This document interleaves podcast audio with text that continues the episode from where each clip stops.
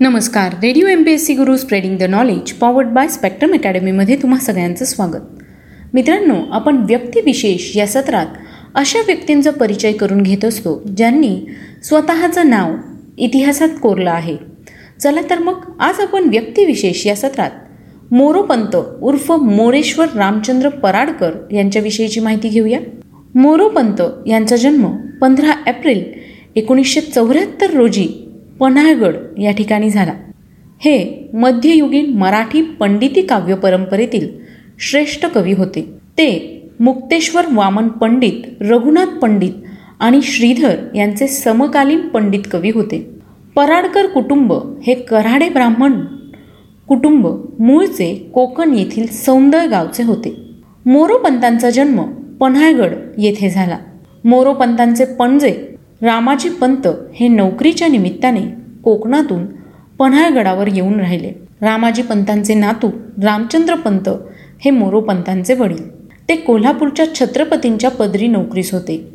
मोरोपंतांचे बालपण तिथेच गेले. तिथेच त्यांनी विद्याभ्यासही केला. पन्हाळगडावरील केशवपाध्ये व गणेश पाध्ये या दोन वेदशास्त्र पारंगत विद्वान बंधूंकडे मोरोपंतांनी न्याय व्याकरण धर्मशास्त्र वेदांत व साहित्य यांचे अध्ययन केले. वयाच्या चोवीसाव्या वर्षापर्यंत मोरोपंतांचे पन्हाळगडावर वास्तव्य होते. मोरोपंतांचे वडील सतराशे बावन्नच्या सुमारास पन्हाळगडावरून बारामतीस गेले. पुढे मोरोपंतही वडिलांना भेटण्यासाठी म्हणून बारामतीस गेले व कायमचे बारामतीकर होऊन गेले. पन्हाळगडावरील वास्तव्यात थोडीफार काव्यनिर्मिती सोडल्यास मोरोपंतांचे सर्व लेखन बारामतीस झाले. सुमारे पंचेचाळीस वर्ष अखंडितपणे काव्यरचना करणाऱ्या मोरोपंतांनी पंच्याहत्तर हजाराच्या वर कविता लिहिल्या. त्यांच्या नावावर दोनशे अडुसष्ट काव्यकृतींची नोंद आहे. त्यांनी सुमारे साठ हजार आर्या श्लोकबद्ध स्तोत्रे आख्याने व महिलांसाठी ओवीबद्ध गीते लिहिली आहेत. तसेच एकशे आठ रामायणे रचली आहेत. मोरोपंतांनी त्यांच्या चार गुरूंचा उल्लेख आपल्या गंगा वकिली या काव्यात केला आहे. ते म्हणतात माझे गुरु श्रीराम श्रीमत केशव गणेश हरी चौघे हरी म्हणजे पंतांचे मौजीबंधन करणारे त्यांचे सौंदर्यचे कुलोपाध्याय हरभट वरेकर श्रीराम म्हणजे वडील रामाजी पंत गोयवलकर घराण्यातील केशव पाध्ये व गणेश पाध्ये हे दोन बंधू. अशा चार गुरूंचा उल्लेख मोरोपंतांनी केलेला आहे. पुण्यातील पेशवेकालीन सावकार श्रीमंत बाबूजी नाईक यांच्याकडे पुराणिक म्हणून मोरोपंतांना राजाश्रय मिळाला होता. बारामतीतील करहा नदीकाठचा एक वाडा बाबूजी नाईकांनी मोरोपंतांना भेट दिला. या वाड्यातील एका खोलीत बसून मोरोपंतांनी आपल्या काव्यरचना निर्मिल्या. या खोलीच्या भिंतीवर यमक आणि अनुप्रास असलेले अगणित शब्द मोरोपंतांनी लिहून ठेवले होते. ते शब्द योग्य तेथे वापरून मोरोपंतांनी आपली काव्ये सजवत असत. मोरोपंतांची काव्यरचना विपुल असून तिचे कालक्रमानुसार पाच खंड पडतात. काव्यरचनेला प्रारंभ त्यांनी वयाच्या बावीसाव्या तेविसाव्या वर्षी केला. असे मानल्यास पहिली दहा वर्ष म्हणजे सुमारे सतराशे पन्नास ते सतराशे साठ त्यांनी उमेदवारीत घालवली असे म्हणता येईल. विविध वृत्तांमध्ये रचलेले कुशल व पाख्यान हे त्यांचे पहिले काव्य.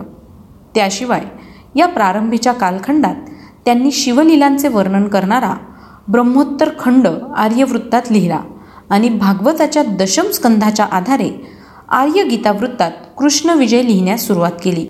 याच काळात प्रल्हाद विजयाची रचनाही त्याच वृत्तात केली.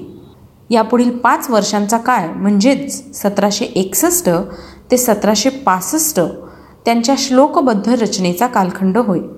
पूर्वी आर्यगीती वृत्तात आरंभिलेला कृष्ण विजय हा काव्यग्रंथ त्यांनी या काळात श्लोकबद्ध रचनेने पुढे चालवला.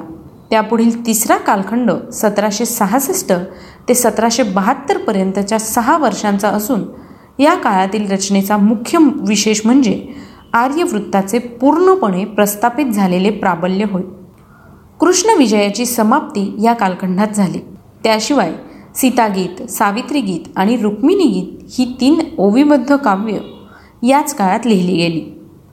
मंत्र रामायण आर्या केकावली संशय रत्नावली नाम सुधा चषक इत्यादी ईश स्तोत्रे व काही भागवती स्तोत्रेही याच काळातील होती. या पुढील दहा वर्षांचा सतराशे तेहतीस ते सतराशे त्र्याऐंशीपर्यंतच्या कालखंडात मोरोपंतांच्या काव्यजीवनात अत्यंत महत्त्वाचा असून त्याला महाभारत रचनेचा कालखंड म्हणता येईल. आत्तापर्यंत घटवून चांगले तयार केलेले आर्यावृत्त त्यांनी महाभारताच्या रचनेसाठी योजिले व महाराष्ट्राच्या हाती आपले मराठी आर्याभारत दिले. या दहा वर्षात त्यांनी याशिवाय विशेष काही लिहिले नाही. त्यांच्या काव्यरचनेचा अखेरचा कालखंड म्हणजे महाभारताच्या समाप्तीपासून ते त्यांच्या निधनापर्यंतचा काळ. या अखेरच्या सुमारे बारा वर्षात मंत्र भागवत हरिवंश संकीर्ण रामायणे आणि मुख्य म्हणजे श्लोक केकावली हे त्यांचे अखेरचं काव्य असावे. मोरोपंतांनी एकशे आठ रामायणे लिहिली. प्रत्येक रामायणाचे काहीतरी वैशिष्ट्य होते. मोरोपंतांनी गझलाही लिहिल्या आहेत. त्या प्रकाराला ते गझल असं म्हणत असे. या गझलेच्या पहिल्या शब्दावरून त्यांनी वृत्ताला रसना हे नाव दिले. आर्यवृत्तातील प्रचंड काव्यरचनेबद्दल ते प्रसिद्ध होते. त्याबद्दलचा एक श्लोक प्रसिद्ध झाला.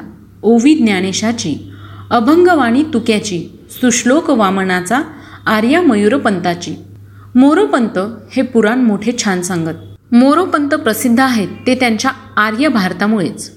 त्यामुळेच त्यांना आर्या भारती असे म्हटले जाते. समग्र महाभारत त्यांनी आर्यावृत्तात रचून एक चमत्कार केला आहे. त्यांनी विविध शब्द अक्षर चमत्कृत पद्धतींनी एकशे आठ रामायणे लिहिली.